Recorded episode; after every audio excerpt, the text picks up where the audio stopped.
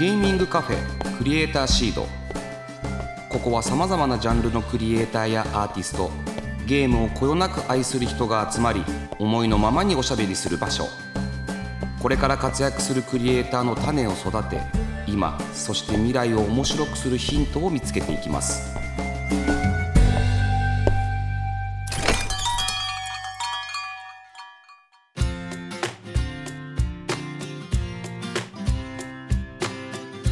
いらっしゃいませ。ゲーミングカフェクリエイターシードオーナーの坂本和則です。この番組は毎回ゲストをお迎えしてまったりコーヒーを飲みながらゆるーくトークしていきます。ぜひお聞きのあなたも一緒にお茶を飲みながらリラックスして聞いてくださいね、えーさて今回のクリエイターシードはスタジオにゲストの方をお迎えしております。お声をお願いできますでしょうか？はい、はじめまして、ゲームクリエイターのベストマンです。今日はよろしくお願いします。よろしくお願いしまます。いい声ですね。す。どうですかね？いい声だな。まあそうなんですよね。初めましてですもんね、そうですね、はい。あのまあ後ほど詳しくお話を伺うんですけれども、まあ、ベストマンさんはこれまでさまざまなゲームを制作されております。はい。今年3月に開催しました東京インディーゲームサミット。はい。吉祥寺でやったインディーゲームイベントですねスマートフォン向けパズルゲームマジックレイズを出展いただきましたということですその時に本来であればご挨拶したかったんですけれどもなんせあの感じてもらったと思うんですけど1回目のドタバタ感 熱気すごかったですよね。すごかったんですかねすごく楽しかったです。はい本当に。本当かったです、人はなんかたくさん入ってくれたみたいではい。そうですね、すごい来てくれて、はい、楽しかったです。部屋暑くなかったですか？暑かったですね。なんか一時的に最初ちょっと暗めでしたよね、部屋が。一応最初暗くてはいはい照明とか用意してたんですけど、あの暗すぎるってなって明るくしたんですよ、はいはいい。ろんなところがお声をねちゃんと頂戴しながら調整していくっていうイベントだったんですけど、はい。えーまずはねベストマンさんご自身についてのお話を伺っていきます。はい、テーマですね。ベストマンさんとゲームの出会いについてということでベストマンさんは幼少期からまあそうですね作ってるのが9歳からですもんね。ゲーム自体が好きだったんですか、もうめちゃくちゃ大好きです。もうずっと一生ゲームやってましたね、昔も。はい。何歳ぐらいからやってました？もう4、5いや3歳ぐらいの時にはもうコントローラーを握っていた覚えがありまして、はい、あの父のファミコンをちょっと引っ張り出してきて、それでもうずっとあの特に「スーパーマリオブラザーズ3」とかめちゃくちゃやり込みましたね。でもリアルタイムじゃないですよね。あさすがにリアルタイムではないですね。はいはいはい、へえじゃあもう3歳4歳ぐらいからゲームを始めてたんですね、もうもうそうですね。ガンガンやってました。まあ、。つまりジャンルとかいうよりかはファミコンを引っ張り出してお父様のファミコンのゲームあるソフトをやっていたそうですね。ひたすらマッピーとかなんかいろいろもう絶対に触ってましたね。へえマッピってあれもう秀逸なゲームですよね。よくできてますね本当に。でそれ3歳4歳5歳からよくできてるなって思ってたんですか？いやもう最初は動かすことだけがもう気持ちいいみたいな。あ自分のコントローラーで動かす、そうですね。音とかなんかその行動とかを起こしてもう面白いってずっと感じてましたね。じゃあもう運動というよりかもうゲームって感じだったんで僕ははいほとんどできてますね。いやあの X のねプロフィール部分にも記載されているんですけれども、なんと9歳からゲームを開はい。発し始めたという、考えられないですよね。あ9もう。歳でも考えられるの？いや最近の9歳だったらあの最近僕うちの会社というかフィニックスという会社で、あの小学生の1年生と2年生のクリエイタはいはいはいはい。ーがスイッチのゲームを出す出したんですよ。はいはいはいはい。千葉千葉ブラザーズって子たちなんですけど 最近で言うとまあなんかそんなこともないと思うんです。当時の9歳ってうん。何がきっかけなんですか？僕はえっと64のえっとマリオパーティー3のあ結構遊んでたんですけど、はい。そのミニゲームをどうしてもこう自分で作ってみたくなってしまってで今でも覚えてるんですけど「あの登れブロックタワー」っていうあのミニゲームがありまして、はいはいそれがそのブロックが上下に動いてるところをこうんううん。どんどん登っていくゲームなんですけど、はい。いやこれはきっとブロックが横にも動いた方が面白いだろうと思って、うんうん。それを作ろうと思ったのがきっかけでしたね。それが9歳の時それがですか？9歳の頃ですね。9歳って言うと4年生とか3年生小学4年生ですね。すごいなあなるほど。じゃあゲームはプレイはすごいしていて、うん。である時自分だったらこう作るなっていうきっかけがあって、いやまあそれはきっかけはいいいいですよ。うん。そこからどう そこからどうえそのきっかけまあありました、うん。まあそれはまああるはあるじゃないですか、うでも本当に作るに至るまでってどういう流れだったんですか？まずはなんかゲーム作るのに何が必要なんだろうっていった時にこうざっくりきっとプログラミングが必要なんだろうなっていうところで、9歳で、はい、まあ本屋に向かってうんなんか自分でもできそうなプログラミング言語何かあるかなって思った時に、えっと、12歳から始めるな、えっと、HSP っていうはい。ホットスーププロセッサーだったかな。っていう、はい、本を見つけて、はい、まあ、それで勉強したっていう感じですね。9歳の時にお父様お母様に本買いたいって言って買ってきたのがこちらってことですか？そうですね。全然僕コロ コロコロコミックでしたよ僕そんな買ったとしても。へえそれで買って自分で読み始めて？そうですね基本独学で、まあ、当時はあの配信サイトとかなかったんでないですよね。いろんなゲーム作ってはあの CD に焼いて小学校の友達とかにあの配ったりして、えー、その小学校の友達だって配られてもやり方がまず分かんないですよね。そうですねいやなんか一応あれですよね。その9歳からまあ20年以上制作が経ちましたって書いてあるのでまあうん。その辺の役、れぐらいのはい。ということで言うともう大ベテランなゲームクリエイターみたいになってますけど。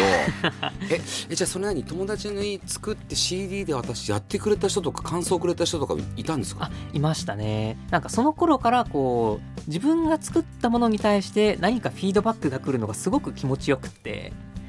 それがずっとモチベーションで早20年ほど経ってるっていう感じですね。友達で辛辣な意見とか言ってくる子いたんですか？あ結構いますね。いやまあ。これちょっといや面白くなかったから全然やんないやっていう人もいればいろいろでした、そっかもう普通にファミコン64とかやってる世代ですもんね、いやそれでも自分の友達がゲーム作ってきた。ちなみになんですけうんど、うんうん。じゃあその初めてご自身で制作したゲームってどんなゲームだったんですか？一番最初はあの糸同士みたいなゲームを作ってまして、糸ってあの糸ですか？あですですです。あのスペースキーを押すとこう二次曲線を描くようにこう点が上昇して離すと降りてで上下の壁にぶつからないように進んでいくみたいなすごいシンプルなゲームを最初作りましたね。それはなんかあの本の中に例としてこういうの作れるよっていうのがあったわけですねそれに沿ってあはい。へえすごい。そのゲームを友達は面白くないからや面らない。白くないから どのぐらいかかったんですか時間で言うと？いやちょっと当時のことなんであんまり覚えてないんですけど、まあ、とはいえ1ヶ月に何本か作っていろいろ遊んでもらってましたね。1ヶ月に何本も作ったんですか、家帰っては作って。もうずっと趣味はそれでしたね。外にも遊びに行かず。9歳で趣味引きこもってました。ゲーム制作うわすごいご両親その時なんか声かけてくれるんですか？もう親がゲームが大っ嫌いなんですよ。やば。やばいですね。はいもうめちゃくちゃ喧嘩してました。でもパソコンで作られてたんですよねもちろんね。そうですね。でそれも作ってても、それでも、まあ、ゲームはもともと嫌いみたいで、はい。まあ、ゲゲーム隠され見つけの攻防戦をずっとママにゲームを隠された。あですね。まさに まさに。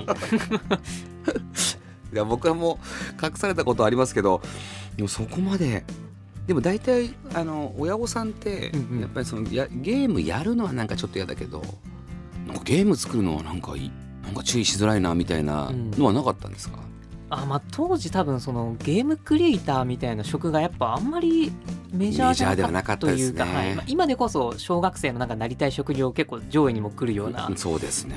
職なんで、まあ、当時はえなんかゲームなんて作っててなんか社会の役に立つのみたいななんかそういう感じだったかもしれないですね。でそこのバグと戦いながら 作ってたわけですね。すごい。僕はこれしかないってずっと思ってましたね。え9歳から、はい。これでなこれが就職っていうか、まあ、仕事はこれこれにするんだっていうかもうゲームクリエイターになるんだっあていうのが。もう当時から思ってましたね。そんなの大谷翔平以来ですよそんなの聞いたの。あの小学校の卒業アルバムであの将来の夢とか書きます書きますよ。の中で僕だけなんかゲームクリエイターっていかつく書いてたのを思い出しますねでもそんな子いなかったですよね当時ね。とりあえず野球選手サッカー選手ケーキ屋って言っとけば大丈夫だったですもんね、はいお花屋さん。とか。へえじゃあそこから何タイトルぐらい小学校時代作るんですかゲームは？えっと今日までで言うと多分100本くらいは作っててはいちゃんとえっと100本。リリースというかストアで公開したのは多分20タイトルぐらいです、20タイトル、はい。あのーベスタマンさんちなみにうん。自分のことをインディーゲームクリエイターだと思います？それともゲームクリエイターだと思います？なんかあのインディーとはみたいなはい。ことを言い出すと結構議論が巻き起こっちゃうんですけど。僕はなんか個人的にインディーゲームクリエイターの響きが好きでいつもそう名乗ってますね。すごくゲームクリエイターの匂いプンプンしますけども。あでもこれもねあの個人によりますもんね。えー言い方なんて、僕らもねインディーゲームパブリッシャーって言ってますけど。まあいろいろなね本当にトリプル A とは言わないですけどね。大手開発会社が作ってるゲームをリリースしたりすると、うん。じゃあそれってインディーなのかなとか言って思う時あるんですけど、いやなぜ今こんな質問したかっていうと、うんあのインディーゲームクリエイターの方々って、まあ、たくさんいてあのそれはもうたくさんの種類の方がいらっしゃるんですけど、うんうんまあ、一部しっかりとたあのゲームをゴールまで持っていく方もいらっしゃれば、うん。ただまあいろいろたくさん作ってそのまま長くなったままなんかゲームリリースしないままなんか次のゲームみたいな方もいらっしゃる中で言うとですよ。小学生の9歳からゲームを作られて、まあ、100本以上まあ作られていると。で20タイトルをまあリリースしてるっていうのってうん。結構な高打率というか。高確率でリリースまで持ってってるっていうとなんかすごい僕の中では素敵な クリエイターさんだなっていうふうに思うんですけど自分の中でそのゴールまで行くんだみたいな、うん。そういうの決められているのかなんかちょっと自分の中でうんと思っても出しちゃえっていう感じなのかでも80タイトル出してないですもんね、うん、そうなんですよね。その辺のなんかああるんですか？自分の中の決め事というか、ままずインゲームの一番面白いところを作るうんのが好きで、でその手触りを見てこれはいけると思ったらもう迷わず最後までいきますね。なんか途中でまあ微妙かもって思ったとしても絶対どこかには刺さると思っていて、それでまあ何かしらのフィードバックが得られたら全然なんか自分としては満足かなみたいな気持ちがあってでさらにまあクソゲーと言われたらクソゲーと言われたで全然なんか嬉しくって、うんうんうん。なんかあの好きの反対って反応ないというか無視だと思ってるのでね、うん。もうクソゲーと言われてももう全然なんかあ自分のために時間使ってくれてありがとうみたいな気持ちになりますね。ポジティブだな。まあでも実際そうですよ。クソゲーって言うとことやりきやった人ですからね。ちゃんとやったからクソゲーって言ってるんだっていう、本当にクソゲーに対してはクソゲーってなかなか言わない。うん。でそもそも評価がつかないですからね。そうですね、いやあのーまあ、9歳から本を見てうん。ゲームの開発を勉強するわけじゃないですか、うんでそっからずっと独学ですか？独学ですね。ただ大学とかが、えっと、ゲーム系の大学に行ってまして、まあ、そこで出会ったこう友達とかともあの刺激し合ったりだとか実際にまあゲーム業界に勤めてそこで出会ったあの、まあ、先輩方とかそういった方からもいろんなあの勉強はさせてもらいましたね。中学生高校生ぐらいってどんな生活されてたんですか？中高は僕はできる授業とできない授業がパックリ分かれていて、好きな授業だけほんと真面目に受けてたみたいな感じでしたね。えちなみに好きな授業ってえっと、何だったんですか、物理と数学です。なるほど なるほどいやーもう古典とか全然できなかったですね。今でも、あのー古典で100点満点中5点取ったことがあって、はいはいはい、あの古典の先生に「お前古典5点で古典古典やないか」って言われたのを覚えてます、ね、忘れられないですね忘れられないですね。忘れられないですね いやでもねあのー僕最近本当にまあ子供もいるんで思うんですけど、はいはい古典、うん、どこで使うんだっけと思う時あるんですよ本。当に分かんないです。ね、あの社会人になって、まあ、使って糸お菓子でしょ？うん。使わないね糸お菓子も。あれ古典？わかんないですけど。だからそういう意味で物理数学がもうまさにね、ゲームのゲーム開発には役立っているというわけで言うと、本当になんか何なんだろうなと思い思っちゃうんですよね。まあ良くも悪くももうその夢をそこにしか持ってなかったというか道をもうそこ一本のみでずっと歩んできたっていう感じですね。でも。それできる人って稀有だよな。自分の自分の好きなものがもうすでに見つかっていて、好きな得意なものも見つかっていて、うん。それだけをずっとやってきた結果今ゲームクリエイターでいるっていう、い、やこれもう一回言いますけど大谷翔平みたいな人ですよね。本当に。そうなんだ。しかもですよゲームデザインやグラフィックも自分でやるんですか？そうですね。ドット絵とかモデリングとかはいいろいろ頑張ってます。はあちょっと待ってください。2D アニメーターエフェクトデザイナー 3D デザイナー。あの実は当時あのー美大を目指していた時期がありましてはいはいはい、はい、そこであのなんか生物デッサンとかなんかそういう美術的な勉強もしっかりしていた過去があって、それが、まあ、結局美大には行かなかったんですけど、まあ、なんやかんや今の趣味も仕事にも役立ってるっていう感じですね。ちょっと待ってください。音ゲーの譜面の制作もやってるんですか？あ実はあの音ゲーの、はい、開発にちょっと関わったことがあってはい。結構あの自分の担当部分としてはレアなんですけど譜面制作もたまーにやってますね。ん。ゲーム会社に今いらっしゃるってことなんですか？今はそうですねゲーム会社にいます。へえすごいな。これはなかなかの多彩な三刀流四刀流をやられてるってことですね。器用貧乏なところもあるんですけどはい。器用いや器用貧乏ではないですよ。ここまでできればもうもはや貧乏じゃないですね。いやーじゃあ続いてはですねこれまでベストマンさんが開発したゲームについていくつかタイトルをご紹介させていただきながらお話を伺えればと思いますはい東京インディーゲームサミットでも出展されていたマジックレイズ。はい。こちらどんなゲームなんでしょうか？こちらはですねチェイントレードダブルショットという、えっと、4つのパズルを、はいはい、えっとまあ、異なるパズル同士で対戦できるというものになってまして、はい。それプラス、えっと7人のキャラクター、うんうんどれを選ぶかによってフィールドとか、えっと排出パターンが変わる。つまりこの4種のパズルとキャラクターの組み合わせで、もう非常にいろんなゲームバランスの、えっと対戦パズルが楽しめるっていうゲームになっています。いやこのね4種のパズルで対戦ですよ。そもそもねあのなかなか斬新だと思うんですけど、うんうん。構想はどこからというかはいはい。いつからというかあったんですか？きっかけですかね。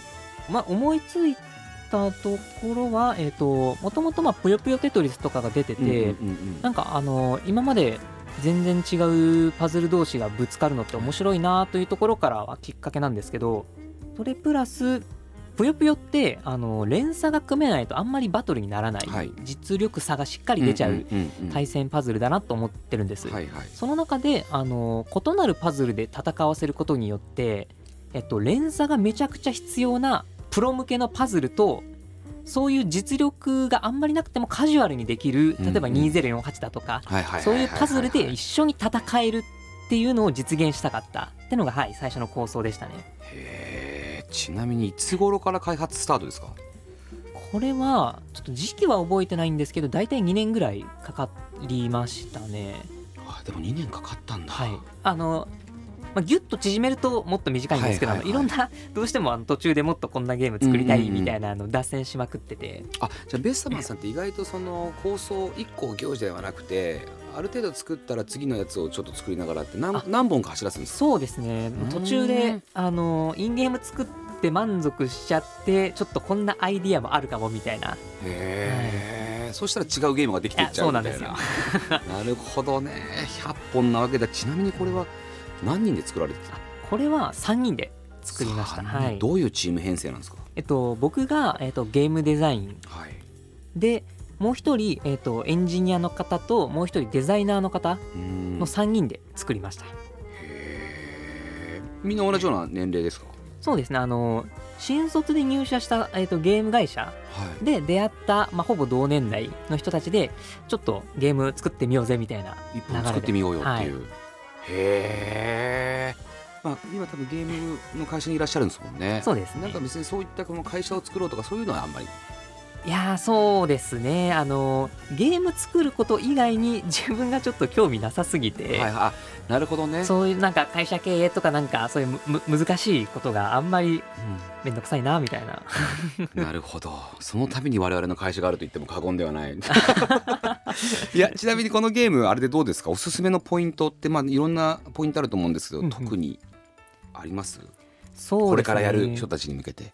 えっとまあ、先ほどの構想と一緒なんですけどプロの今までパズルをガンガンやってきた人と、えっと、パズルを今までやったことなかった人が一緒にこう平等な場所で戦える、うんうんうん。でキャラを変えるだけでもう毎回違うあー流れになるはい。っていうところで、まあ、飽きないし誰とやってもそれっぽいいい感じのバトルになるっていうゲームバランスになってますのでなるほど。はい、ひとまず一回触ってみてもらえたら嬉しいなというところですね。これも絶対やってもらいたいですね。じゃあ続いて今年の東京ゲームショウでも出展されていたワンオペ寿司ですね。こちらはどういったゲームなのでしょうか？こちらは、えー、と日本舞台にたった一人でお寿司屋を開くワンオペレーション回転寿司経営をするゲームになっております。ワンオペ寿司ねもうまあもうもうもはやですよね。そうもうこのこのゲームは何なのでしょうって言ってもねワンオペで作るっていうことですね。ゲームのこのおすすめポイントみたいなところはあります？えっと、日本要素をたくさん取り組んでまして、はい。えっと、観光地だとかお寿司だとかお土産が登場しまして、えっと、実装してあるステージが全て、えっと、1ステージ1都道府県になってるんですね。や。ってましたね、はい。うん。なんで例えばあの鳥取砂丘店は途中でこう砂嵐が来るだとか、はいはいはいはい。そういうこうご当地の観光地を直接こう面白おかしくギミック化したうんうんうん。ステージが結構魅力のポイントになります。まあ、これ制作する上でベストマンさん的に特にまあ今のでも特にこだわった点かでも意識したところとかこだわった点って他にあります？意識したのは、えっと、配信映えをこのゲームはめちゃくちゃ意識してまして、はい、あのインディーズゲームがあの広がるにはやっぱり配信とかね、うん。映えをやっぱ意識しなきゃいけないなと思ってまして。で、まあ、その要素としてはあの失敗しても面白いうん。を絶対やらなきゃなと思ってたんです、まあえっと、このゲームで言うとお寿司が腐っちゃった時とかに、あの臭い臭い臭いってこううんうん。めちゃくちゃ声が出て、はい。なんかあわあわするのが面白いみたいな。はいはいはいはい、はい。まあ、でも俺最終的にはもうちょっと腐ってでもいいやぐらいの気持ちになってきちゃうんですよね。でこのゲームは何名で作られてるんですか？あこれは一人ですね。出ました。頑張りました。こあのでも あのボリューム一人でやりましたか？そうですね。ちなみにあの臭い臭いとかの声も僕ですねその声に聞こえてきましたね CV も CV もやってます。CV もやってるんですね。えこれ期間どのぐらいかかったんですか？これは1年ぐらいですね。マジックレイズと、はい、並行でやってはいたんですけど。じゃあ結局3年で2つ作ってるって計算になりますよね。今なんかね。ね全体で言うと2年でマジックレイズ1年でワンオペ寿司。でも一緒に作ってる。はい。まあ、小さいタイトルもリリースとかはしてるんでおよそ1年に1タイトルは何か出したいなっていう気持ちでいつもこ過ごしています。これでも結構反響あると思うんですけどどうです？リリース後の反響は。リリース後はあの配信が YouTube とかで結構見れて、それがすごく嬉しかったですね。はいなんかそこはなんか狙い通りになったのかなと思ってて、ご当地要素とかもたくさん入れてるんで、うんうん。結構その配信のネタになるというか、はい。あここ地元だよみたいな、うんうんうんうん。とかあの提供するお寿司もそのご当地のグルメとかを出しているので、はい。あそうですね。これこれ有名なんだよみたいなのとか、そういうのがちゃんとこう配信であの出てたのはすごく良かったなと思いますね。はあいやあれはね、まあ、うちのあのディレクターも結構やってて面白い面白い面白いって言ってますけど い。やすごいなあれなんかその本当に確かに失敗してもまあなんか全然なんか嫌な嫌な感じじゃないというか、それなりにちゃんとお金ももらえるし、いいなっていう。むしろなんか失敗したぐらい出しといた方が成功するんじゃないかっていう。あのバランスその辺のバランスもいいですよね。あれ気持ちよくバンと終わる時あるんですか？気持ちよく成功する時っていうか奇跡的にパズルがはまる時みたいな。一応ありますね。その残り10秒になったらもう出すのをやめてあとはあのうまく全員にお寿司を取ってもらえたらもうパーフェクトクリアになるかなと思ってて。なるほど。はい、なるほど。そうすると減点がなくなるんなるほど。ですよねありがとうございますありがとうございます。あいいこと聞きました。ありがとうございます。なるほどね。いやーしかしねもうベストマンさんが開発されたゲームまだまだたくさんあるのですがねこれ翌週にまた聞きたいなというふうに思っております、えーということでそろそろお時間が来てしまいました。ベストマンさんには次回もご出演いただき現在のインディーゲーム業界に思うことやこれからの野望についてお話伺います。ひとまず今週はありがとうございました。ありがとうございました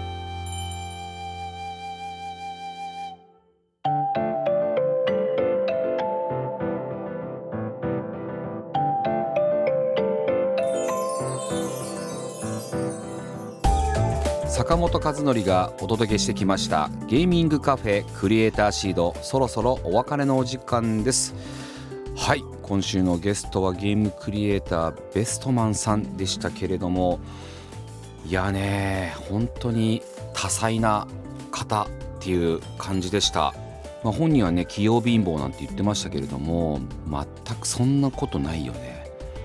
多分金持ちだよ。器用な金持ちだと思います。ここまでできちゃうと。いましたかねこんな人本当に。まあでもいるんだなっていうふうに思いました。で9歳の時にゲーム開発を始めた。3歳の時にコントローラーを持った。でやっていくうちにこんなゲームがあったらいいのになって思ったことで本屋さんにあのプログラミングの本を買いに行って作る。でその時にできたゲームを CD に焼いて友達にやってもらう。そのフィードバックが快感だったっていう。その快感を求めてまた次のゲームを作る。もう9歳の時にもうこのまま生きていきたいと思ったっていう人生をそのまま歩んでらっしゃるんですよ。もう二十数年でしょうね約。